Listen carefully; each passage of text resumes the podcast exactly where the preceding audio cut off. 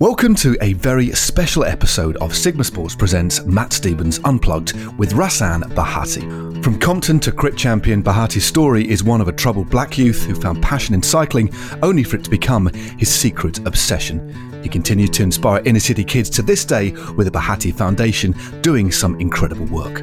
Ask Matt is back too, and I'll be answering more of your weird and wonderful questions plucked from the bowels of social media. Hello, and welcome. Are you ready? Because it's that time again. Matt Stephens unplugged by Sigma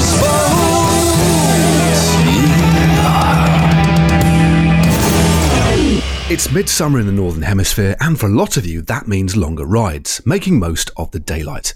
More time in the saddle needs more energy. So why not ensure you don't go hungry on your summer adventures and enjoy 40% off Clif Bar energy bars and 25% off blocks for the whole month of July at Sigma Sports. For more information, visit sigmasports.com forward slash podcast. A crit racing specialist with an explosive sprint, Rahsaan Bahati was crowned US Pro National Criterium Champion in 2008. Coming from the city of Compton, LA, his story of how a black kid became one of the most successful athletes in a predominantly white sport is as entertaining as it is important. For the past 10 years, his Bahati Foundation has been helping inner city kids to enjoy similar chances to the one he took. He's a remarkable human being, and I was delighted to catch up with him and spend a little extra time than usual discussing some of the bigger topics on today's podcast. Enjoy. First and foremost, thanks very much for joining us on the podcast. Yeah, of course. Excited to be here. No, it's great, mate. And for our uh, audience, could you, and what we normally do, we just like to set the scene. Uh, mm-hmm. Can you just describe to me, well, tell us where in the world you are, and also describe what you can see around you? Okay, I like to tell people I'm in a, a dangerous part of LA, and then the okay. follow up question is always, what part of LA? And I say LA, and that's the end of that. Uh, okay. But uh, seriously, I'm, I'm in a little area called Leimert Park. Uh, for those of you who know Los Angeles at all, um, I'm about uh, 10 miles northeast of Los Angeles International Airport, uh, okay. just on the other side of the hill there. Uh, pretty cool little area, kind of artsy, and uh, it's been uh, massively gentrified at the moment.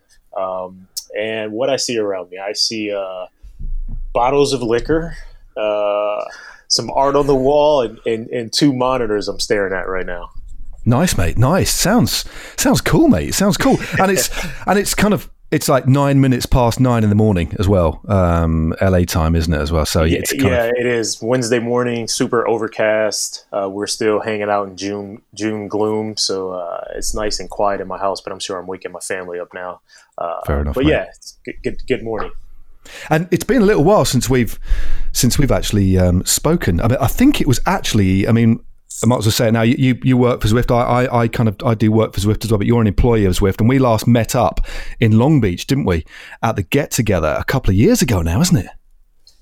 Has it been two years? I think so because wow. well, a year and a half maybe a year and a half because this year's yeah. obviously there was no there was no offsite this year, and we had it in March yeah. last year. So maybe like 14 months or something since I last saw you. It's been a while, yeah, but I see you nearly every day because I'm watching the Tour de France replays, so I, I, I, still feel connected to you. Oh, mate, I don't know whether whether to, to feel sorry for you or to say, yeah, you know, you know what I mean? That's, that's, put me in a slightly awkward position. But so, yeah, um, apologies, but also I hope you enjoy the coverage. oh, yeah, no, it's really good. It's actually kind of cool to go back and look at just even the bike technology that was around just even like three years ago, how it's nuts, massively it? different it is now today. Yeah. Um, and then just seeing some of the old names that were dominant in the sport that are no longer in the sport, it just brings back a lot of memories. So I've, I've enjoyed it. Yeah, I mean, before I mean, there's so much, to, mate. There's so much to talk about um, in from in various aspects. But first off, I mean, before we kind of officially started talking, you were saying that everybody gets up at midday in your house. Um, I guess that's kind of because of lockdown. I mean, I find myself sleeping in but staying up late. I mean, I'm a real. I, I didn't used to be a night owl, but I'm now like kind of working and deep on the internet like two, three o'clock in the morning is quite common for me. Have yeah. you, has your lifestyle kind of shifted like that as well? Or is that just the rest of your family? Because obviously you've got work commitments around that. Yeah, mine is a little bit of, of all, to be honest with you. Um, you know, with with all the the the backlash from from the death of George George Floyd and uh, being quarantined at home and uh, having three kids and, and my wife and my dog and everyone else confined in, in our in our home, which is not that big, you know, everything's just your world is kind of flipped upside down, right? Yeah. And, um, wasn't going outside at all for the first like five weeks. I just wouldn't dare get on my bike and go outside in fear of uh, hurting myself and ending up in a hospital that was full of people that were fighting for their lives. So I said, "Hey, I'm not going to do anything. I just I rode Zwift until I couldn't ride it anymore." Yeah. Um, and so now that my children are out of school, uh, they basically will sleep until you get them up. right. So, you know, that could be 10 a.m., that could be 11, that could be 12. And so by the time they get up, uh, you know, they're hungry and it's time to eat. And so by that time, it's brunch, you know. And so uh, I, I went on a almost like a three week band, dude, where I didn't get any rest. I was going to bed at midnight and waking up at like three in the morning, just so much on my mind, so much to say. I was getting hit up by a lot of different people within the industry, wanted to get a word for me about how I felt, you know, during the, the during this time of unrest. Yeah. And I yep. was very close to the rioting. Um, where I live now, we were affected by the LA riots, the Watts riots, and now the riots just a few weeks ago. So this location has been hit with riots over the last 50 years, you know. Um, so yeah, I just had a lot on my mind. I didn't sleep much at all, which which was starting to be a little concerning because like I was getting literally three hours of rest a night, which wasn't good enough. Jeez, yeah, that's that's going to impact on on so many different things, isn't it? It's like your work, although in no particular order. Obviously, looking after your family, but Mm-hmm. Also, you know, importantly, mate, your own kind of sense of well-being. I mean, um, let, us be perfectly honest with you. I mean, when you take into account the, the awful situation with um, with George Floyd and the seismic ev- events subsequent to that, and quite quite rightly seismic events um, sus- uh, subsequent to that, then the COVID, then the COVID nineteen situation. This really is. It's a difficult time to just kind of almost exist. It's it's almost like a dreamlike state, isn't it? It's, it's we're, we're all dealing with it differently. There's all various different impact factors depending on where you are in the world and what you do in your life. But um, just describe to me kind of how you you're kind of coping with it, mate, because it, it must be particularly kind of challenging. Yeah, it is, man. Um, it's it's uh, so many different layers to it. Um, you know, from personal standpoint, from um, where I stand within the cycling industry standpoint, yep. where I stand within uh, Zwift, you know, my my my my work, my livelihood. Um, I also have a foundation, so there's a lot of things that I have to balance that you know a lot of people are not privy to. Um, and then, of course, your family, which is the utmost important. You got to make the, make sure they're taken care of, right? Because yeah. if they're not taken care of, everything is going to fall apart. So um, it's it's been a bit challenging. You know, we went to the mall. we went to the mall this weekend for the first time. We actually yeah. went out as a family into a location. You know, I mean, I've we've we've made conscious efforts to get them out of the house and just like maybe go for a drive up the coast and sure. stuff like that just to get out of the house but this was the first time we actually left as a family and went to a physical location and it was surreal still to me to see everyone walking around in mask you know it, yeah. it just it didn't feel right and it felt like it was out of a movie and i don't want to accept it i guess, I guess yeah. in so many yeah words. yeah yeah um, and so it, you know, it's, uh, but it was important, I guess, at the end of the day that my kids understand that look we're li- you're living in history right now. It's not like any other day. This will yeah. be in history books. Your kids god willing if you have them will be talking about covid-19 and 2019 2020 or whenever we got it 2020 march yep, of 2020 yep. um, yeah so it's uh, it, you don't really sometimes sit back and realize like wait a second this is history that we're living in and we're a part of this and it will be in textbooks very soon and people will be talking about it for decades to come. So I think it's been important for us to just kind of sit back and and and just take it all in and, and and figure out what we can do to be better, what we can do to be safe, and and uh, just teach our kids the, the best way to move around. And my and my whole thing is just using your best judgment. You know what yeah. I mean? I'm not saying you have to put on a hazmat suit. I'm not even saying you have to wear a mask in the, the entire time. use your best judgment, and and that's what I see people are not doing. I, I think that that's a really interesting point, mate, isn't it? Is you got to take a step back something sometimes and just without oversimplifying it, simplify it. You know, it's a, it's sure. common sense. I mean, uh, and when you look at what's fed, you know, fed to us via the media. I mean, they have a big part to play in this. The way the way we perceive the world is through this this quite often distorted lens of of the media. But sometimes you've got to. I mean, I find myself um, filtering the news, n- not filtering it, being selective with the news, but filtering just the quantity of news that I kind of see. I like to I like to know what's going on, but mm. to properly rationalize and cope with what's going on. I can't totally immerse myself in it. I need to just back away from it whilst keeping an eye on what's going on. Um, but at the same time, just use kind of common sense and and, and I like very much like you actually, Rahsaan. I, I kind of stepped away initially during COVID 19, me and Holly were just locked down completely. I did my one hour a day, which I was allowed to do. And very much like you, on Monday, I went to the mall just down the road, three miles away for the very first time. And it was kind of odd. But, yeah. but, but yeah, so I've been quite conservative in, in, that regard. But yeah, you, I think to be able to process this whole situation and the, the, the way the world is at the moment in its kind of tumultuous state, you, you do need to take a step back, take a deep breath and and try and apply you know common mm-hmm. sense and kind of a normal reason to this, don't you? It's if you for you to be able to kind of quantify it and rationalize it properly. Yeah, and that's exactly what I did. Um, you know, short story. We had we had tickets to see the Lakers the Thursday that the NBA was canceled. Right. Um, and and that was a big disappointment. It was going to be, you know, Laker tickets are expensive, so it was something we saved up for. We are going to go as a family. It's five of us, you know, and and uh, we're all looking forward to it. And then the Wednesday before they canceled the NBA season, so that means Thursday we're not going to the game. So from that point forward, the news media and what you see in popular news was just like come, kind of like bombarding you with all this information. And I remember someone asking me, are you talking to your kids about it? And I said, no, not right now, because I wanted to make sure I'm the the gatekeeper of what goes into their brain. And what we were seeing in the beginning, I thought was just it was too overwhelming. We didn't yeah. know all the facts. Yep. It was just like they were going to be bombarded with all this fear and fear, you know, you know what that does to you. It, it yeah. produces all sorts of negative things within your psychological. So I decided for like, honestly, for the first two weeks, they didn't watch any news. I didn't talk about it. They knew something was going on. And then as I felt more comfortable and more, uh, I guess you could say, up to date and knowledgeable about the situation, we started to open up about what was going on and differentiating so they can differentiate what was right and what was wrong, at least from our point of view as a parent. And yeah. so that's how we went about it. Because you've got three daughters. Uh, yeah. so what, what's, the, what's the age range again?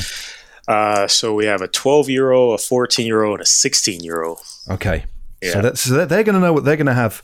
They're going to have iPhones or whatever. They're going to have access to the web. So how did you, how did you kind of monitor that kind of situation? Yeah, you know that's hard to monitor. yeah, that's hard to monitor. Uh, how, however, man, these kids, I don't think they're too interested in the news these days. You know, yeah, uh, they're they're more concerned about you know Instagram, TikTok, and everything else that's at their palm. Uh, yeah. And of course, that that stuff is out there as well, but it's coming from it's coming from an angle of uh, I think more playfulness versus like cold hard news. So at their young minds, they're not really looking at it the way we would look at it. You know what I mean? Um, So it, that, but even there, that's a challenge in itself. yeah. I mean, let's let's just rewind a little bit, mate. Let's let's rewind quite a long time actually. You're you're currently 38, am I right? You're 38, 39 years of age.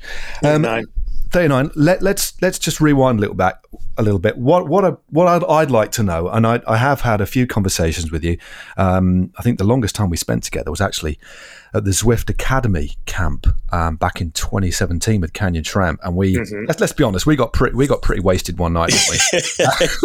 uh, uh, in this bizarre, if, uh, I've got to set the scene because when, when we tell stories. Uh, you have to. I, I, like setting the scene without being too boring. But we were in this hotel, weren't we, with the Canyon SRAM team and Zwift. I was there when I was working for GCN. You were representing Zwift there, mm-hmm. and um, we were filming the finals there, weren't we? And, yeah, it was in uh, uh Koblenz. That's it. Koblenz, just outside Koblenz. I bust my rib the night, the day before, in a go karting incident, uh, which which we could do another podcast about. Um, so I was told not to drink and take mixed painkillers, but but really it was the best. It really helped, um, and we had a great night chatting. But we were in. I, in um, basically everybody knows about Haribo Sweets. This mm-hmm. hotel was owned by the founder of Haribo, wasn't he? Yeah. So we had this weird wooden Haribo life-size giant bear next to us in the bar, and there were like bowls of Haribo around. So that's that was what that was what it was like, wasn't it? It was a kind of strange environment. It, it, was, and I was just telling this story the other day, and no one believed me. And, and I don't know if you remember all the like taxidermy animals he had in his oh, hotel. yeah. So I pulled up those pictures. Just like, man, this guy's crazy. I was like, but it was such a cool hotel. It was in the middle of nowhere, and I was telling a story about you and busting your ribs. I think Kendall Ryan is responsible for breaking your ribs, um, in, in the go kart accident. Yes. And yeah, that was that was a that was such a fun night. We stayed up to the I don't know how long it was. Just great uh, stories, fun. You had the banana co- costume on. That's right. Oh God, yeah. I, I was dressed as a banana as well. God, it gets even more surreal. People are going to be listening to this thing. What were you guys taking something as well as alcohol? Because this just isn't right. But anyway, we, we, had a we had a we had a great we had a great chat, and you were talking to me about growing up in Los in Los Angeles, and you were born in Lynwood in, in LA. And what I'd like to know, Rahsaan, I'd like to a little bit more about how you, as a young black kid growing up in Los Angeles, how you ended up getting into cycling. Uh, mm-hmm. That's what I'd really like to know. And you know, yeah, how, how did you end up riding a bike and then being as successful as you were? as, as a youngster? Yeah, so you know, I grew up in a house in, in Compton, and Lynwood is just the, the city right next door, and that's where the hospital was. So Compton yeah. didn't have a hospital, and for those of you who are listening, uh, you may have heard of Compton, California, or not. If you haven't, just look it up. Um, if you watch any um, popular movies, listen to popular music, you're going to hear something about uh, the concrete jungle we call Compton, California. Um, so that's just where my parents settled. You know, uh, my my dad's from Detroit, my mom's from Birmingham. Um, they got together at a very young age, decided at a young age after being married that they were going to leave the South. Um, they rented a U-Haul and they they drove all the way to California. Uh, wow. the, the, funny story is the U-Haul place kept calling, and remember this is like in the '70s, so right. uh, the U-Haul place kept calling like, "Hey, where's our truck?" And my dad's okay, like, "Ah, uh, yeah, it's coming back." And they literally parked it at a Target and and left it, and it was like they wanted to better their better their lives, and this is how they got here. Um, and you know, I was the I'm the fourth out of seven children. I have three Whoa. older sisters. Yeah, okay. and um, my my dad took to telecommunications. He eventually started teaching in the Compton Unified School District. My mom did as well. She worked with um, students that were coming out of uh, like halfway houses or juvenile hall, which is basically like a, a baby jail for kids under 18. Okay. Um, and my, my mom just always had a passion for helping people and uh, especially young people. And I don't know, man, I was just one of those kids both parents are working. You have time to do kind of whatever you wanted to do. I was involved in sports. I was running track and field. I was playing football. I was really good at baseball. I was a catcher. Um, I even made like all city as a free safety playing football. I thought that was going to be my my passion, and where I ended up was a professional football player. Um, but I was also, you know, running the streets at the same time. And, mm. and, when I say running the streets, I wasn't robbing people or, you know, uh, running into people's houses or anything like that. Just kind of the the childish, ignorant things that you do as as an adolescent, right? Yeah, um, yeah, yeah. And just one day, man, at school, uh, the story's kind of long, but I'm gonna dumb it down for you. One day at school, um, I used to ditch a lot. I used to never ever go to class. I actually hated school, to be honest okay. with you. And okay. uh, we call it in, the UK. We call it bunking off. We call it bunking, bunking off. off. yes, I used, I, used, I used, to bunk off all the time. Okay. right. And this time, I was like, ah, all right, I'll go to class. And I end up going to class and uh, it, it's the it's the it's the very story of the boy who cried wolf. So I'm sitting in class and I had to use the restroom, and the teacher at the time, Mr. Reggie Garman, was an English teacher, and I raised my hand and he said, "Yes, Rahsaan, how can I help you?" I said, "Mr. Garman, I have to go to the restroom." And his thing was, "Yeah, right. You do everything under the sun to get out of class." yeah. sit your butt down. Okay. But this time I really had to get out. I really needed to go to the restroom and he didn't allow me. So with my frustration, I threw one of those uh, erasers from the chalkboard at him. Oh no, they're that, kind of big, aren't they? They're kind of chunky. Yeah, those things. yeah, yeah, exactly. and you know, I was kind of known at times to be a class clown, and I threw it, and, and I I swear to you, I did not mean to hit him because I knew that would get me in a lot of trouble, but it yeah. did. I guess my accuracy from playing from being a catcher in baseball was pretty good. Served you well. yeah, so I hit him dead on in the face, and it's like oh, chalk man. lines everywhere, and this little puff of chalk, and the whole class is laughing, and no one told on me. I got away with murder. I left the class the, the very next day um, my parents are sitting there. So someone did tell on me, but they did it after class. Right. And um, that's when I was introduced to cycling, man. And right. this is exactly how he laid it out. He said, You got a good kid. He's going down the wrong path though. He's you know he's got a lot of energy. He's always into something that's not right. Uh, there's a couple after school programs that he could be involved in. One is golf, one is bikes. And in my head, I said bikes. Oh my god, I would love to ride motorcycles.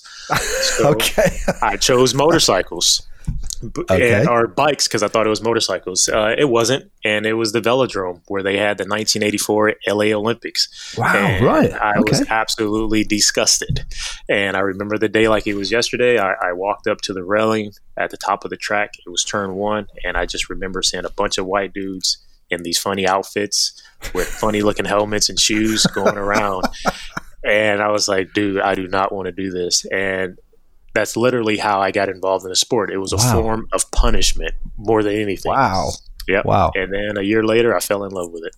Flipping X. So, so, so you didn't want to be there, but obviously you got on a bike at some point. And and how long did it take you to kind of actually kind of fall in love with it? Was it kind of begrudging at first? You kind of turned up because you were obliged to, or how long did it take before you thought, actually, this is pretty cool. This is actually quite. This is this is nice. I like this. So the, the program was twice a week. I, I, believe it was like a Monday, Wednesday from four to six, couple hours. And it was honestly a really, really good program because it taught you, they didn't just throw you on the track. It really taught you about the mechanics of the bike, even how to crash. This was a huge track. It was a 333, had a massive infield. So we would practice like crashing on the, uh, on the grass and how to clip in, how to carry your bike on the non-drive side. So everything that, you know, I think today that a lot of newbies – don't go through.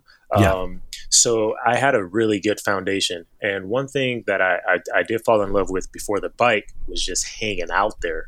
It was yeah. the people that were there. That was I was actually starting to look forward to going there That's, versus other places. Yeah. Um, and, and that was really cool. Um, and so fast forward a year, I thought once the program was over, I don't have to do it anymore. I got that out of the way.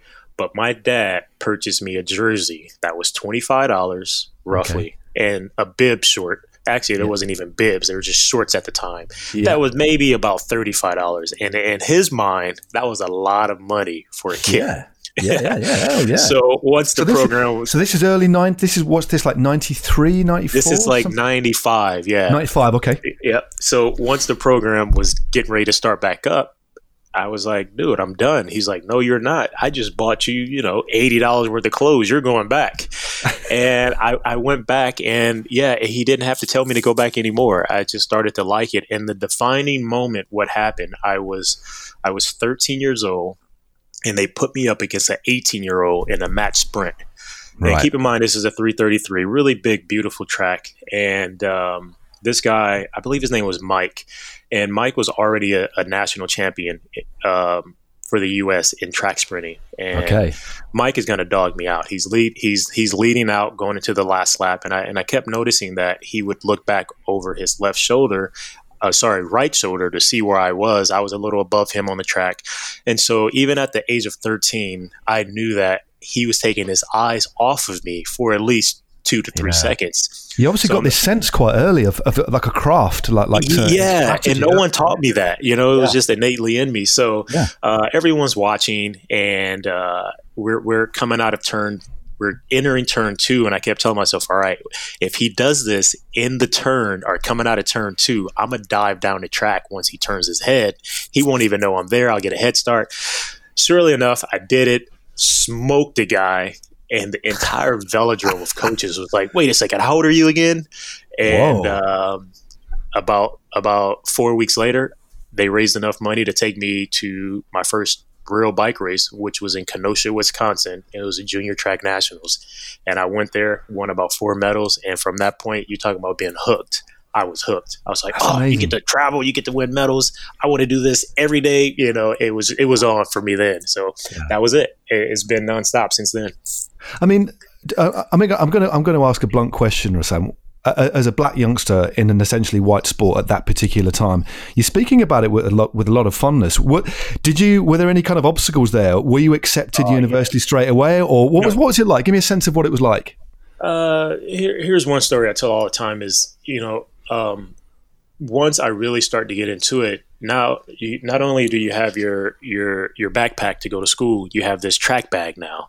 Yeah. And and those of you who may not understand track cycling, even though it's a single speed bike and you don't really need much, you actually need more than what you do when you're riding a road bike because you have mm. to have all these different gear pitches and you have to have the tools and you have to have yeah. all these other different things. So, you know, I have my track bag and I have my backpack always going to school. And there were several times that the the staff or faculty of my school wanted to see what was in my bag. You know, I didn't Jeez, play sports yeah. for the school, and oftentimes they would ask in front of in front of my classmates, and I would say no. You know, I, I was embarrassed more than anything about the required uniform that we use, right? The the chamois, uh, yeah. the pointy shoes, the pointy helmet, and I didn't want them to know what I was doing, so I would defy the staff, and they would say, "All right, go to the principal's office, principal." would Jeez. say, "Let me look in your bag." I would let him look in the bag, or look let the principal look in the bag because we are in a closed environment that was safe for me.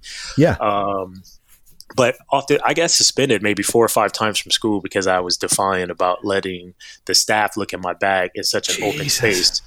Um, and so that went on for about three years, man. Um, I remember living in LA.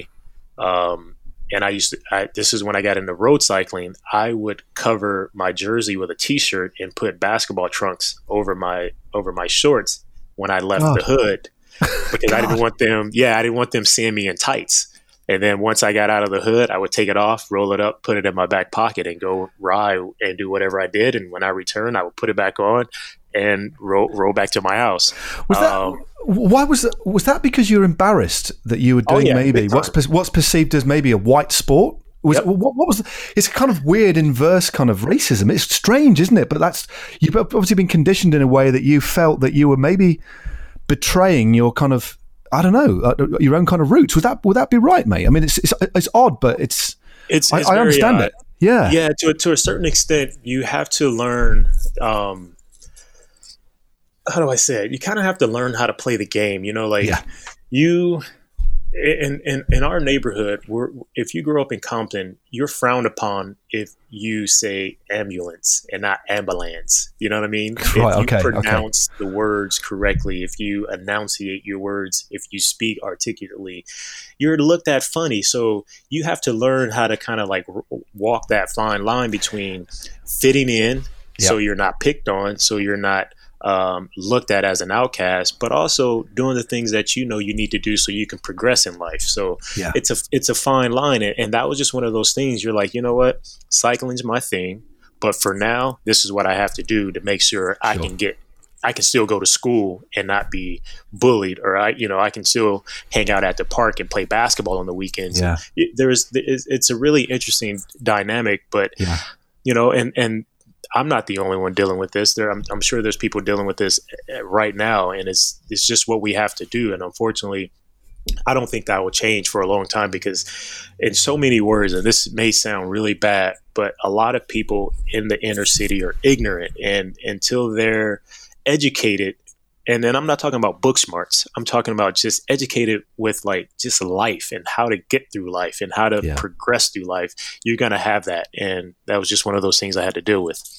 Yeah. I mean, I guess, I mean, there's that it's a kind of a very insular mentality and and vast majority of the time mate it's the fault of no one. It, it's a product of a certain kind of upbringing. It's the 100%. product of a certain environment. It's a product of uh, of, the, of, the, limitations of which people are ex- kind of exposed to and it's very sad. Absolutely. But it is absolutely. it's uh, like you say mate that there's no quick quick fix on that one. That is something that's going to take generations. It's going to take you know it's going to take good governance. It's going to take perhaps you know, um, a different change of leader. You know, it, there's there's so many facets to that particular part of it. But but moving on in relation to your own story, and I'm doing this chronologically, Rahsaan, because it's just a little bit easier for me. Because if, if, that's well, okay, you, in terms me, of let me tell you, let me tell you. Sorry to cut you off. Let me tell you when no, it no, changed, no. And, and, I think this is important. So, I, I, I won some races. I, then I won my first national title at 15. So yeah, 2000. I believe it's 2000.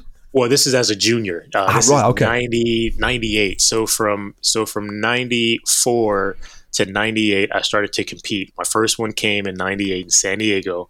And from there, now the U.S. national team is looking at you. They're like, oh, okay, the little black nice. nugget can move, right? And okay, I end up yeah. going to Argentina. And I, I won a couple medals at the Junior Pan Am Games and the sports section of LA Times did an article on me. And that was the turning point for me becoming comfortable because now I'm in high school and yeah. the kids in high school saw it. So up to that point, I was still embarrassed. I yeah. still didn't want anyone to know what I was doing. Yeah. But they, these kids from the hood were so excited that they could not believe that someone who looked like them, come from where they come from, got on an airplane and went thousands of miles away to a foreign country to race a bike. From that point forward, it was like a monkey was off my back. Yeah. It was like, they actually think it's cool. Why yeah. don't I think it's cool? And, you know, that helped me out. That, and that was it. Yeah, that, that, that's amazing. And then you just went on from again. You the question I was going to ask you was exactly what you just said. You went on then to a hell of a lot of success. I mean, throughout your career, you've been ten times American champion, but then you went on to win on the road from the track, didn't you? The national mm-hmm. crit championships as well as the road championships as a junior in 2000, and then you won the amateur crit championships, but as a senior crit champs as a junior, didn't you as well? Yeah, that was amazing. so it's, it's a, I mean, let's let's talk about that because that that must have been yet another kind of watershed, another breakthrough for you as well um, on, yeah. on, on the road. Because I mean, track and road, as as we know, there's similarities, there's a crossover, but the road is even bigger, isn't it? You know what I mean? It's another world entirely, isn't it? It is, yeah. And I didn't know anything about road cycling for a couple years after finding cycling. Yeah. And, you know, there's a lot of people I could owe success to. Um, but if we want to just talk about the team I was on then, it was it was ran by a guy named John Ward. Um, okay. John founded a team years before Mercury. So he, he ended up putting me on Mercury cycling team, which turned into Mercury Viatel, which turned into maybe something else. And they had ambitions to race in the tour and whatnot. Um, he hired guys like Jans Koerts, uh, Fabrizio Guidi, um, uh, Gord Fraser was on that team, Chris Horner. So uh, I, I, raced those guys in 2000. I did Tour Langkawi and a couple of the races with exactly, those guys. Yeah, yeah, yeah. yeah. Um, so I was fortunate enough that that I was around him. He, he's a California native. He he he saw my talent and he put me on the team at a very young age, 16 years old. Wow! So I raced as a junior with him, and then even when I turned 17, he started throwing me into these bigger races with the pros, and I was often the the sweeper for guys like for for the big sprinters. So someone sure. like Gord Fraser, who's a proven winner, I had to be a sweeper, which I learned a tremendous amount of things about how to race criteriums following yep. him around. Uh, also, Baden Cook was on the team, which I absolutely loved racing. Oh yeah, him. yeah, of course, yeah, green jersey yeah. in the Tour de France for God's sake. Exactly, yeah. yeah, that was a that was amazing experience getting able to uh, break bread with him, and he took a liking to me, and we, we had a really good relationship when we were racing together. Uh, but anyway, so he took me to this race, Downers Grove. Um, and all I knew that I was getting on a plane going to Chicago to do a bike race. Yeah. So Saturday night they had a pro am event. I'm an amateur.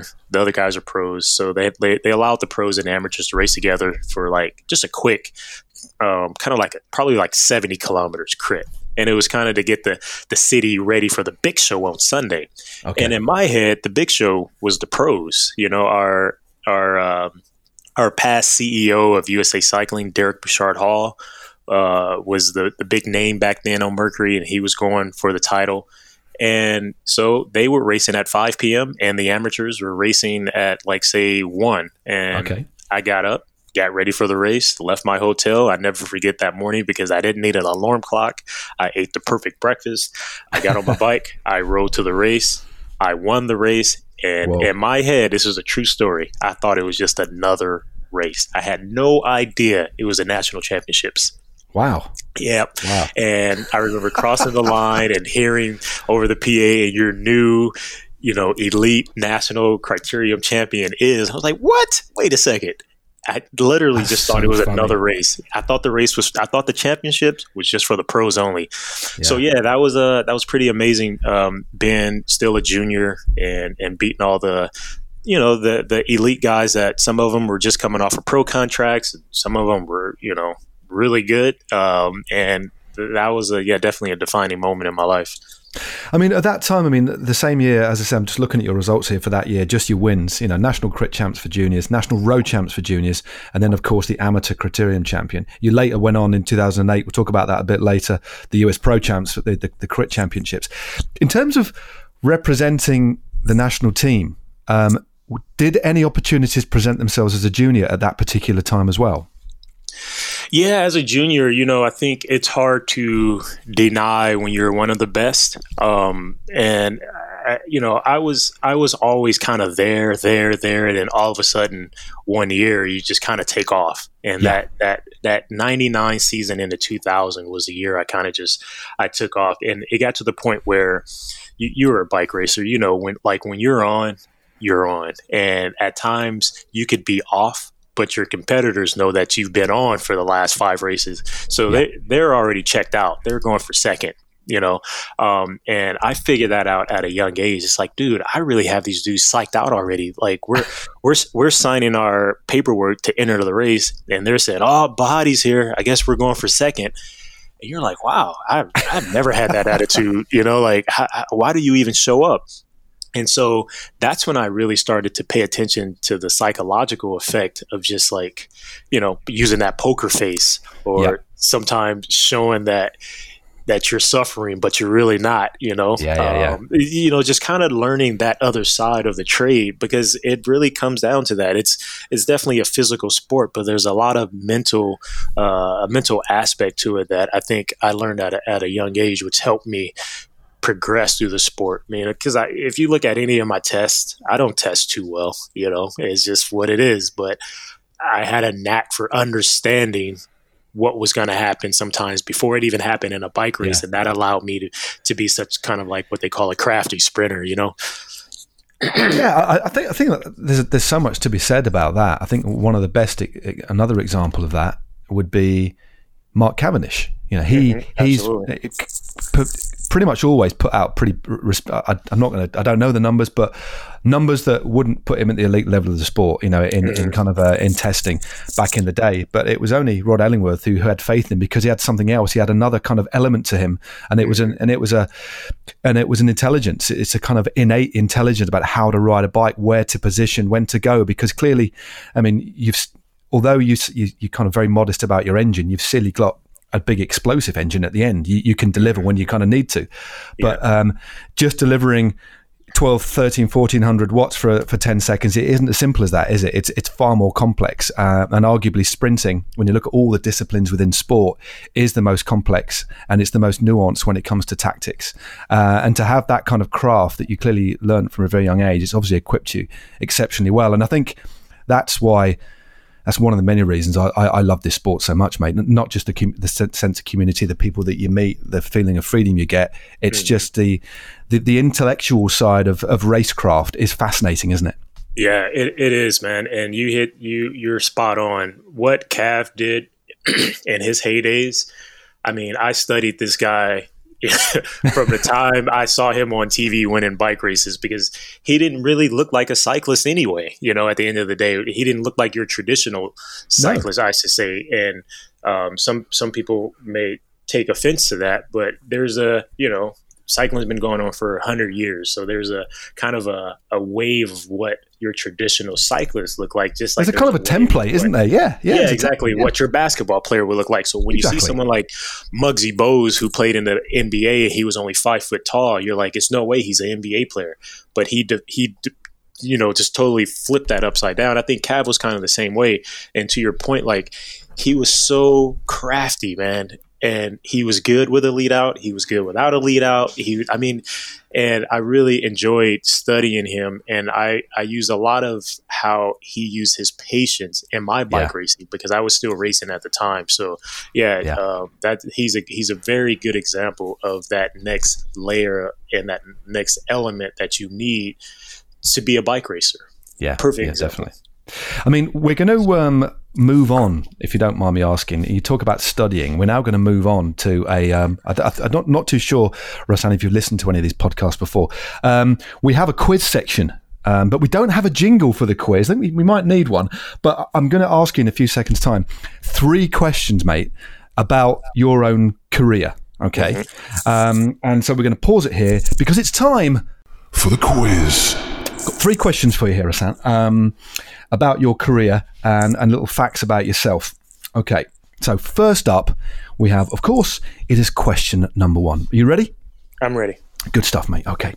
On stage one of the 2008 Tour of Britain, you finished fifth in the bunch sprint that decided the stage in London. Okay. Can you name two of the riders that finished in front of you on that stage? Yeah.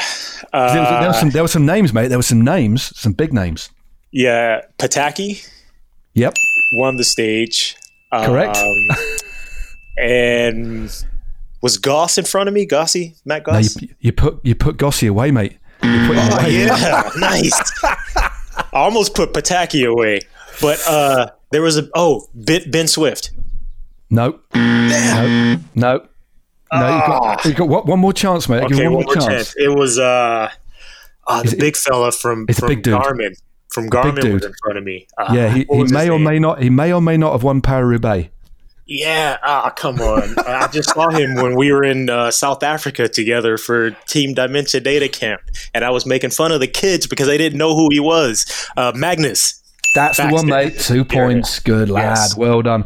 So the other riders were a couple of Brits, actually. So you had Petacchi, who won it. Rob Hayles was second. Um, Maggie was third. Dean Downing. Dean uh, Downing. Was, that's what I meant to say. Over So, you know, it's funny. Uh, in the U turn coming into the finish with about a K to go, I was in really bad position. So, typical crit guy. Hot route up the inside, make up about 20 spots. and yep. uh, back then, there's no disc brakes. I'm rolling campy, so the brakes really didn't work. And okay. I run, I run square into Petacchi. and oh, into the no, U-turn, man. literally like he's turning, and my front wheel is is is uh, going straight into his body, Jeez. and I hit him. He looks at me, he cusses me out in Italian, and I just kind of shrug my shoulders. And uh, now it's a, is a K to go, and, and I'm lining up, and in my head, I'm like, dude, I could be, I could literally win this race. I feel so good. And one thing I learned because that was my first stint back in Europe in a long time. Yeah. Patience is a virtue. I went yep. entirely too soon and I was fighting to win, going like 60 Ks an hour. And I went from like third spot to fifth spot in no time. It couldn't move after yeah. that. And I was kicking myself like, ah, patience. I could have did this, you know, but it was, it was, uh, it was, that was fun. That was good. I, I, was looking back through results. I thought I'd kind of yeah quiz you on that. But well done, mate. So you got you got two two points there. So a good start. Now we're going to move on now to question number two. Okay, um, right. As of now, Rahsaan, how many kilometers have you ridden on Zwift? Okay, I'm gonna. I've got. I've got three choices for you. Okay, is it no, I've been on the app and checked you out, and I've ju- I didn't realize I didn't follow you on Zwift. So sorry about that. I do follow you now. so, so, so here we go. Is it A, six thousand two hundred and seventy kilometers? Is it B, six thousand two hundred and ninety-three kilometers, or is it C, six thousand three hundred and one kilometers? What, what was B again? So B was six thousand two hundred and ninety-three kilometers. Um. I was just on it last night, and I, I think B sounds about right, or, or it could be. I'm gonna go. With, I'm gonna go with my intuition. B. Correct. Woo-hoo! Flipping egg, mate. That's good. Wow, that's good yeah, knowledge. I, I wrote I, it last night, and I was paying attention to it, so that's perfect. Good stuff. Maybe you kind of subliminally knew that you may be tested by Matt on that. So well done. So 100% so far. We're moving into the final, the final uh, question, and you can just relax a little bit. So the tension's still on, the pressure's still on. Okay. Question three. As we've already mentioned, you won the US Pro Crit title back in 2008. but what was your winning time? Okay. Was it, You've got three choices again. Was it A, 2 hours 21, 17? Was it B, 2 hours 21, 21? Or was it C, 2 hours 21, 29? Oh, that's Not that you really would have been paying attention to it, but you know, some people do. I certainly ah. never paid attention to my winning times in road races, maybe no, TT. Not at all. Ah, man, I'm just go with A because it's the first one. I knew I know it was over two hours, yeah. but down to the second, that's a tough one. Okay, uh, is that your final answer? Oh, you're making me second guess. All right, yeah, I'll stick with A. It's it's incorrect. I'm afraid the answer is B. You won the title in two hours, 21 minutes, 21 seconds. So you've. Um, you got yeah, you got two questions out of three, which is pretty solid. So a round of applause, please. Look at that. That's that's like a proper studio audience we had there, mate. So well done, well done on the quiz, um, mate. It's been been cracking. It's almost like we should have scheduled in a two or three hour podcast and broken it up into parts, mate. Um, but let's let's move on a little bit to um, slightly more recent times. Let, actually, let's leap, leapfrog um, to 2010 uh, because this year it is the 10th anniversary of uh, your foundation um, the Bahati Foundation. Now, can you, which I know is a very, very important part of what you do, um, just in you know what you do in life. And can you, for anybody who's listening in and hasn't heard of it, doesn't, can you just explain what it's about and why it means so much to you? Yeah, so I was I was racing in, in Europe as a junior with the national team, and also as an under twenty three. And um, I remember like it was yesterday doing a stage race in Switzerland and being in the mountains and being dropped and really realizing how beautiful it was um, because I wasn't in a peloton holding on, right?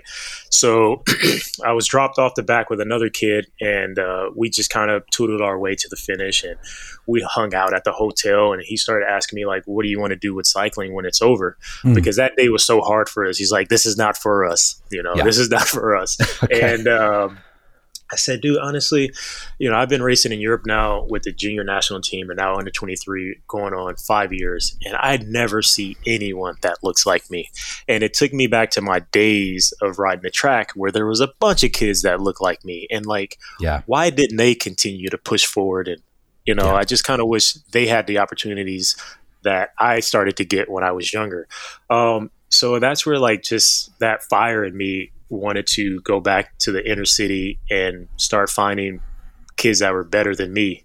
Um, sure. And that's how the foundation was launched. And we started off on three principles with the mission of um, inspiring the youth in inner cities across the world or across the United States, actually, through education, music, and sports, and specifically in that order. Because, of course, with your education, you can have no legs, no arms, but as long as your brain works and you have a heart and you're breathing, you can do a lot of great things. So, education is extremely important.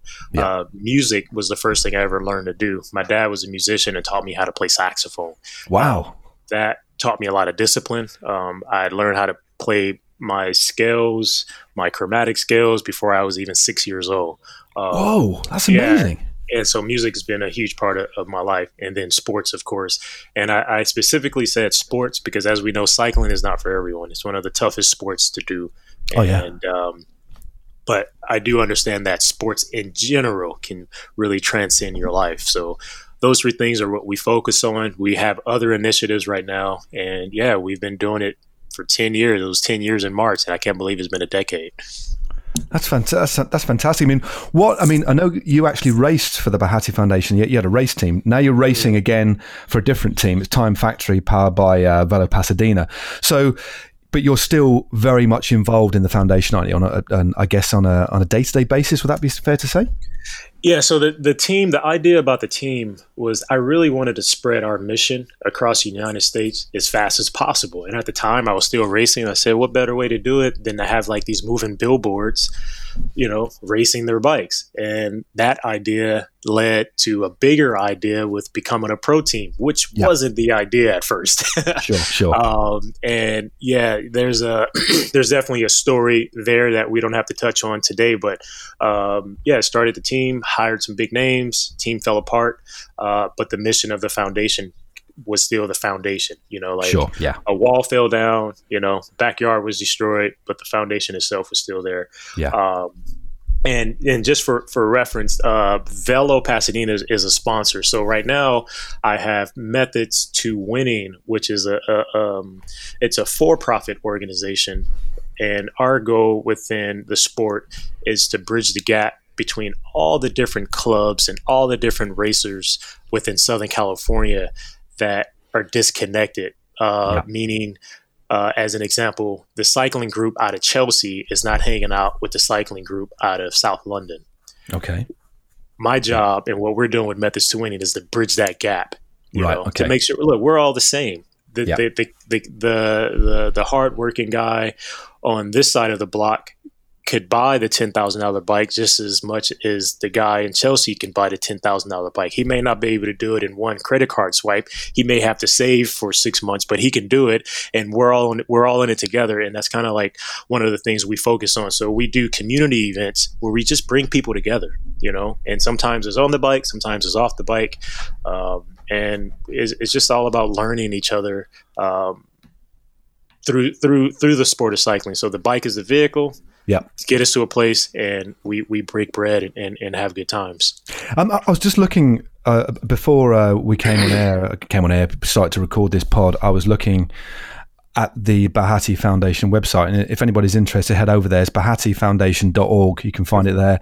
Uh, and looking at your uh, partner sponsors, I know you're an ambassador for Giant Bikes. They're, they're involved. Zwift, unsurprisingly, involved as well.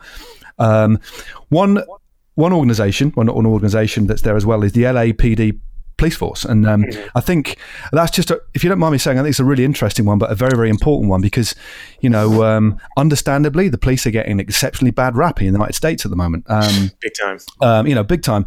Um, and there's calls for them to be defunded across the board by various organizations. And uh, there's a lot of anger. And, um, it's interesting that they're on there, mate. They've obviously been on there for a while. Um, can you explain the relationship that you have? Because, you know, you can't whatever you say whether you like the police or you don't you you know you can't foster a proper safe community without police involvement. And it's about the police learning just as much as you.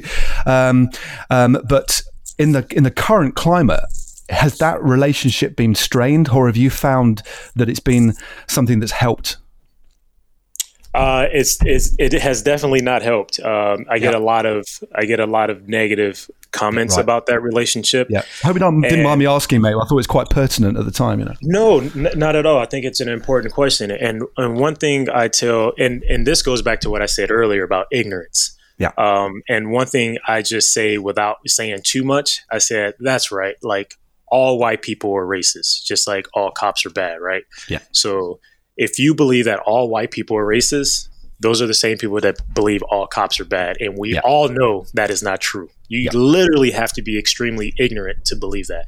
Yeah. And, and I'd, I'd leave it at that. What they sure. do, the relationship we have with them is so impactful because they are dealing, we work hand in hand with them with families and children that have uh, suffered from losing a loved one of some sort okay. to violence you know not not not natural death not a car accident we're talking about there's a kid that we mentor that he's nine years old he witnessed his dad shoot his mom his grandmother and then himself Jesus. nine years old so okay. you, you you can imagine what yeah. that does to someone's life witnessing that that he had to step over all of those family members and figure out how to call 911. So, what we do with kids like that um, through their program, we're delivering bikes to them um, via Giant. We're giving them helmets. We're mentoring them. Um, we also give them help them out during the holiday season with uh, with toys put under the tree, and not only toys to put under the tree, uh, we give them a tree. You know, uh, when I started my family, I thought a Christmas tree was like twenty bucks not if you get a nice one. They're not even close to definitely. Yeah, yeah. And and that's where the idea came. You know what? I want to make sure that you know. Let's just at least jumpstart their holiday season with a tree. That's a big yeah. savings if you can save them a hundred bucks. And then that led to the toys, and then that led to the bikes, which led to the helmets and locks and lights and everything else that we do. So our relationship with LAPD is important. Um, I I won't allow uh, outside negative noise to um, deteriorate what has been established. Uh, yeah. I have some really good partnerships and sure. also personal relationships uh, with policemen that yeah. are doing this on a volunteer basis, not because LAPD is saying, "Hey, you guys need to volunteer or you need to do this." They're doing this yeah. because they care about their community and they care about the people in their community. And I think if you have those, if you've already got those links that have clearly been forged over a period of time, and most importantly, and, and as you know, mate, I, I, was a police officer for you know over a decade, um, um, and at, at, times it can be a very difficult job, um, and the police certainly don't always get it right, and at the moment they're not getting it right a lot of the time. But if you've got a, a, a, pre-established relationship with the police, that straight away enables you to give feedback that, that can hopefully be two way, and you can you can if you maintain those relationships, you know they can be exceptionally fruitful. You know, it's it's not all bad, and and, I, and I'm sure there are people within there who will listen to you as well. Um, mm-hmm. And if you if that relationship can be fostered, I think it's it can only be for the good, primarily for the community as well, mate. It's um it's it's very very interesting indeed, and. Uh, I mean, while, while we're while we're talking about w- what you're doing now, and it's a question that you know I'm, I'm going to ask you again. Is it's it's in relation to the cycling industry and where you stand now? And I know you've done quite a lot of interviews recently, um, mm-hmm. understand, understandably, um, but and there's been a lot of companies have come out um, after the death of, of, George Floyd and said certain things, you know, you, that could be read on the surface as, as positive. But um, the positive things are very easy to say. Doing something is completely different, isn't it? Um, what what would you like to see change? I mean, because this is this is going to take a long time, isn't it, to affect any significant change? I mean, in terms of black voices within the cycling community, you know, mm-hmm. tell us where you where you think we are now. Obviously, massively underrepresented. Um, but what do you think the way forward is? Ideally, ideally, yeah. Um, enough of the of the posting of where you stand and like you said it's it's putting it's putting your money where your mouth is is actions yeah. it's it's going out into the communities it's understanding the communities it's um it's uh you know looking at how you could better uh change your hiring practices to yep. allow for those who are qualified to have a position, to have a seat at the table, not the yeah. little table, the big table, because yeah. the big table is what make the decisions for all the little tables, and and that's been that's been overlooked. And I've said this, and I'll use Nelly Nelson Vails, 1984 silver medalist in the sprints for the United States. Um, I'll use him as a perfect example. African American from New York. Yep was at the top of the sport in track cycling for at, least a decade and a half very smart guy, very witty guy. He deserves a place within either at least USA Cycling. Why he's not there, I don't know. Even as an on an advisory, um, and I always use him as an example because if you look at the people that are there now, they have been there forever, and they just yeah. keep recycling the same people over and over again. So yeah. when you bring in someone that comes from um, uh, a Fortune 500 company and put them in place as a CEO and think they can make change for diversity and inclusion.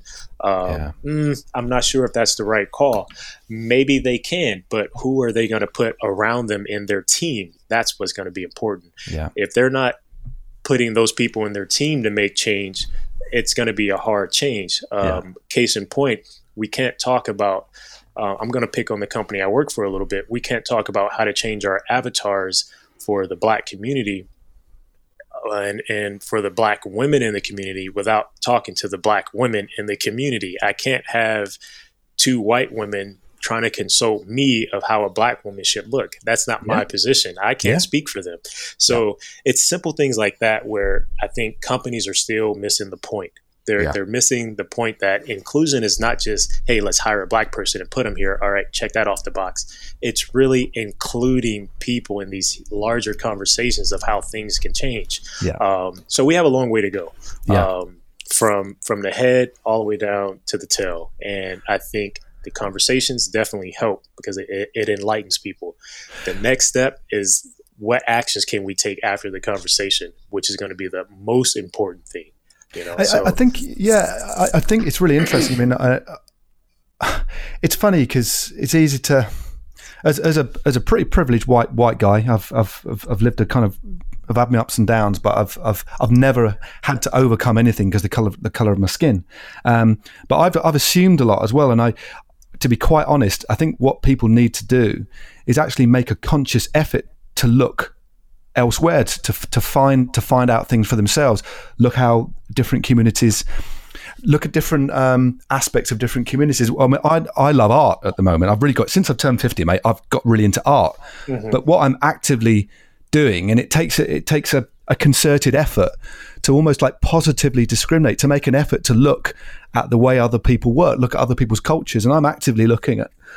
Uh, um, black artists. It's not something I've ever done before because I'm just a white guy, and it's like it's not in my world. Do you know what I mean? But it's just yeah. I think people need to actually make an active effort. It's not to be passive about it. It's a concerted effort. It's almost people need to positively discriminate to, to affect change. Otherwise, we're just going to be treading water, aren't we? I mean, that, that's that's my personal experience, mate. I, and and and furthermore, the, people like yourself, you just okay, bam. I, I, I, I never never looked at black artists before, but now I am because of X. Okay, fine. But now on the bigger scale, I think people who are not across uh, or even conscious of what black people have been through to even get to this point will yep. never understand. So yep. we have to take a lot of steps back to really set the stage for why we even feel the way we feel today. And yeah. you don't even have to look that far. You know, a lot of a lot of people do go back to slavery. Huge had a lot to do with what we do, where we are today. And a lot of people say, well, there's no slave owners alive today, and, and I had nothing to do with my foreparents and my great parents and my great great grandparents did. But everything that happened yesterday is a direct reflect of what happens today. So if you could just find it within yourself to understand what has happened. And and and we all know and maybe you don't know slaves were put all across the world. Across so you have to think about that. All across the world and literally built a lot of what our system is today. And so when when black people have these inferiorities to other races or or feel marginalized or disenfranchised and all these other things that happens it's it's a it's a long history lesson up to this point. And so yeah. part of the thing that we have to do and i think right now because it's not going to be taught in schools it has to start at home. So like yeah. parents out there white black asian whatever teach your kids. It's the information is there. We have the world at our fingertips. It's important that at least they have a, a uh, uh, elementary understanding of the past and yep. to why we are where we are. And I think from that point, you will start to see change because there will be a level, a conscious level of understanding which is missing right now. And that's why companies can make these kind of these blanket statements. And then now they're probably sitting at their in their board meetings like, okay, we said this. How are we going to do it? Yeah, you know I think I mean? it's, it's, it, we are it's, it's this next step. I mean, there's there's been all this obviously understandable outrage, and it's very easy to say certain things that, um, but then actually taking steps to uh, to affect change is, is a completely different. It, it, it's going to take time. It's going to and it's going to take some backbone as well. It's going to take people to make decisions that previously might not have been particularly popular, but that's the Absolutely. only way you affect change, mate, is to be disruptive. Yeah. And, uh, and and to affect change, you need to be disruptive, and you need to be you need to own your decisions. And it's um, we're living in really interesting times. Oh, not yeah, interesting, but also um, yeah, strange, strange times. But but I think when you look at the groundswell following the George Floyd across across the world and within our own industries, and we're looking at at things within the own uh, our own cycling in within our own cycling industry. But I, I, think we are at a point where we can. I think for the very very first time, I'd like to think we can actually start to affect some change. I think the thing I think it's been that side. one hundred percent. You know, and it, and it's about like you say, educating people and making sure that we seize that we seize this moment. I guess. And I, I truly believe, and I'm I, I'm so happy that I'm um, with Zwift, and I believe Zwift is in a unique position to really have a massive impact on what we just talked about. Yeah, I agree. And, I agree. And um, there are some good people with level heads that I've consulted with uh, at Zwift um, that understand what needs to happen, and I think I'm going to do my part to keep pushing them and yeah. they're such in a unique position because it's it's everything that a kid loves, right? No yeah. matter where you come from, no matter how much money you have. Some kid has some sort of video game. Some kid love to run outside, play basketball, sports. You know, you know what I mean. It's so many positive things that this Zwift platform offers, and I think um, if we can get it right, it, it could be something again that's going to go down in the history books and Zwift can raise their hand and, and pat themselves on the back and say, we were at the forefront of making change, but still stand on par of, you know, the mission of making more people more active more often. It, yeah. it didn't say white people more active. No. It didn't say Asian people more active. It said more people, you know, and all people will yeah. be active. And, and I just, I'm looking forward to the next steps with Zwift to see how we could really uh, have an impactful uh, journey uh, in, in the next in the next coming months and years. Good stuff. It's uh, no, it's uh, it. I'm I'm hopeful that they, they can be changed, mate. And um, as you said, I think um, when you look at our industry, Zwift are are one of the most. Um, I think broad-minded and also quite forward-thinking companies. Um, and uh, you know, I enjoy my work for them as well. But uh, let's hope they can affect some change because they do have such an enormous community as well, where they can actually affect some, hopefully, some significant um, shifts in the way people think. But um, Rahsaan, it's been an absolute pleasure, mate. I've got a few more requests from before we kind of wrap up this podcast. Okay. It's been great. It's been, yeah, immensely interesting. again, we could have spoken for a few more hours, and I'd love to maybe in a few months' time have another bit of a chat with you, if that's Anytime. okay. Um, but we're going to wrap the. Sh- firstly, do you have a saxophone to hand? Uh, it's put up, but I do have one. You do have one. okay. okay. Um, so you can't actually blow in it or anything. You can't. No, actually, no you can't. Okay. Because I, I, was going to ask you to play sax for your own jingle, uh, but obviously, we, we, but maybe we'll uh, we'll have to sort of uh, do that on on another occasion, mate, which will be quite good fun. But we've got one more element of the podcast to go. It's a seismic shift away from talking about the very meaty subjects that we've been talking about. Sure. So sorry if, but I, but I want to end on a light note. And and I think one thing that does unify everybody, you know, everybody, are snacks. There's no doubt about that, mate, is there? You know, yeah, everybody yeah. loves a snack. And, uh, you know, I don't know you that well, but I know you a bit. I've seen you eating snacks, mate, and I know you do like snack. So it's time for Guess That Snack. Guess that snack. Guess that snack. Oh, yeah, guess that snack. How about that for a jingle, mate?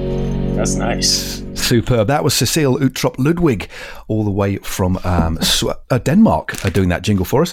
Now, basic the premise of this of this uh, of guess that snack is exactly what it says on the tin you have to guess the snack. I've got three snacks with me. I'm going to insert one of the snacks into my mouth. I'm then going to ask you to guess what it is. But I will tell you first that the snacks we have, we've got three. Um, so I'll list the snacks and then in a random order, I'm going to chew them. And based on the sound that they make within my mouth, you have to guess that snack. Sounds good. It sounds good. Okay. So what we've got, we've got a packet of Cheetos. Okay. Cheese flavored Cheetos, which I've no doubt you'll be very familiar with, being an American but I managed to get them at our local store. Packet of Cheetos. I've got some toffee covered butter kissed popcorn. Okay. okay.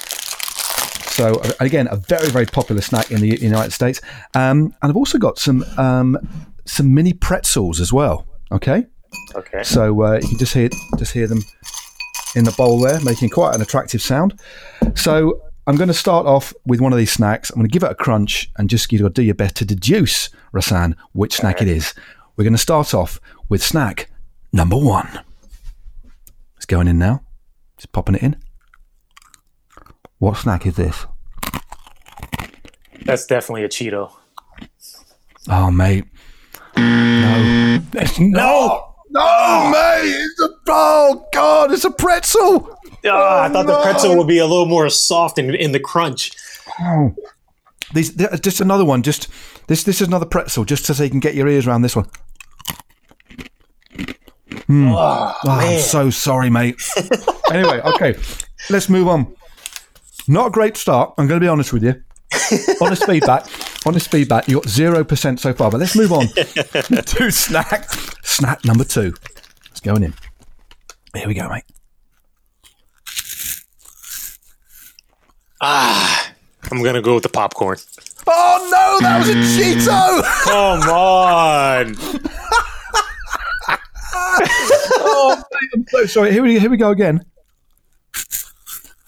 Yeah, that was a Cheeto, mate. It still sounds like popcorn to me. I'm, look, this is a popcorn.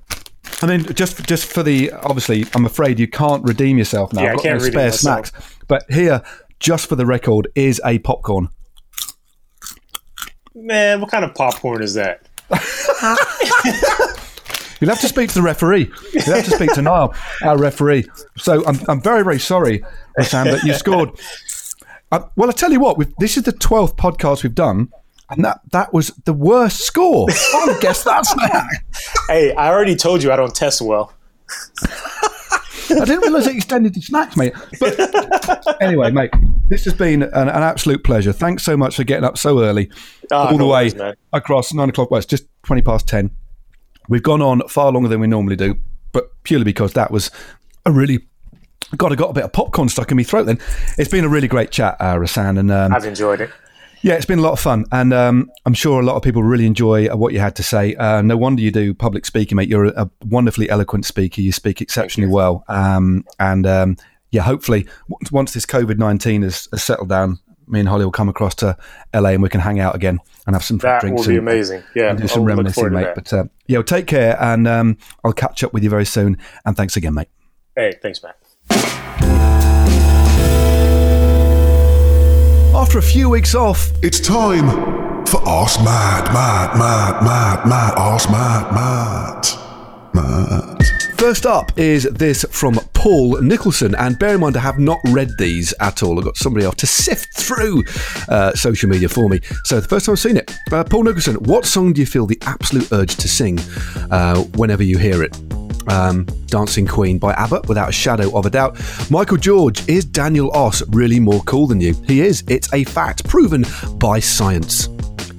Gareth at the Red Machine has asked, "Have you tried the cherry bakewell or marmalade or strawberries and cream digestives?" No, I haven't. So they're around. So I, probably I, do normally pop to Poundland uh, most days actually for at least two or three hours, just mooch about. So I'll probably pop in there and check them out. But uh, they do sound gorgeous. The French Tickler, a regular uh, on uh, on Twitter. Hi Matt, do you think those massage guns could be adapted to help to, to make eating lollipops, dib dabs more efficient? What a strange question, but um, I guess so. You could basically take the knobbly bit out that you do your thighs with, stick a stick a lolly in the end or a bit of licorice, and twizzle it into the into the dab dab bit, couldn't you? But you'd have to be quite careful because they're quite. It's quite a lot of energy that passes through through those things when they vibrate when they vibrate at speed because the whole bag could explode, couldn't it? Covering you in um, in sherbet dip. Lee Burgess, Alan Partridge, or David Brent? Oh, what a cracker a question!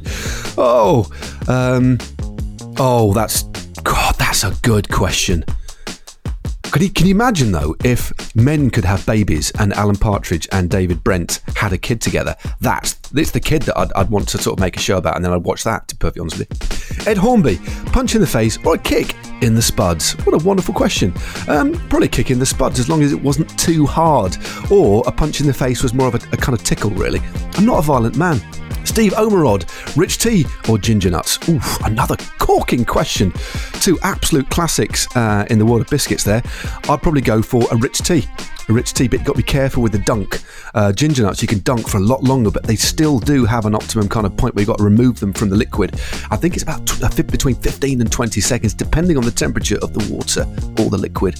Rigid RG, RJ, RJ Gibb.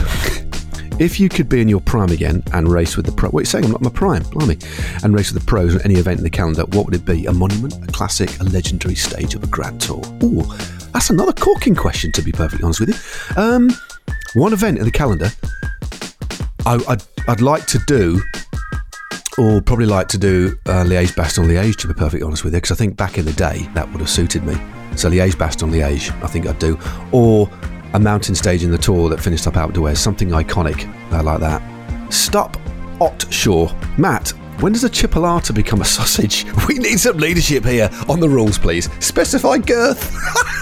That's another corker. When does a chipolata become sausage? I do believe um, that there is a, a famous scroll, uh, a document which is lodged in a little museum in northern Tuscany with all the details on. Um, uh, now, I've heard tell uh, of of the measurements, but they're too sacred for me to uh, to me to give away on this podcast. But thanks for asking. Thank you so much to the literally tens of you who got your questions in. And if you want a question included on the next round of Ask Matt, use the hashtag Ask AskMatt and at me and Sigma Sports on the usual channels. Don't forget, you can get 40% off Clif Bar energy bars and 25% off blocks for the whole month of July at Sigma Sports. So you can stay fueled on those long summer rides. For more information, visit sigmasports.com forward slash podcast. Thanks again to Perry App Gwyneth for the musical jingles on the podcast, and thanks to you for listening. Don't forget to like, subscribe, and rate the pod, and why not recommend it to your cycling buddies or a council worker up a cherry picker fixing the streetlights if you see one. Well, thanks very much to my guest, Rahsaan Bessarge. That really was a, a great conversation, and hopefully I'll catch up with him very, very soon. Hey, Matt, I'm not too happy about how I failed my last test, so I got one for you. I want you to guess what snack I'm going to chew. See, you're going to chew a snack in. I've, nobody's ever done. I suppose so. Go on then, mate. Um, yeah, let's see how good you are. All right, Mr. okay. Tester, Mr. Snacker, you ready? All right, yeah, go on then. Do, you, don't, don't, I don't even get a choke. I've just got to totally just guess this. Right. No, you got to guess. It's going in now. Okay. Oh, uh, was it a Pringle? Pringle? Yeah. No one was eats it, Pringles. Was it? Was it a Dorito? Was it a no. Dorito? no. Was it a popcorn?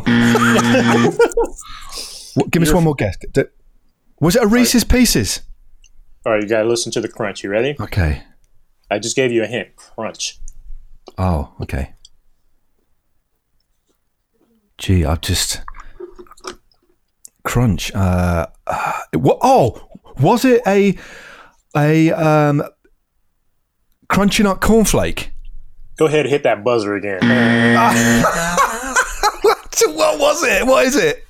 It's it's um, cashews. Very oh, nice cashews. cashews. Oh, I was thinking of a of a of an actual man-made snack rather than an, actual piece of fruit.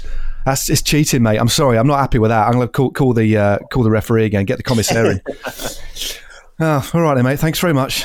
Catch up soon.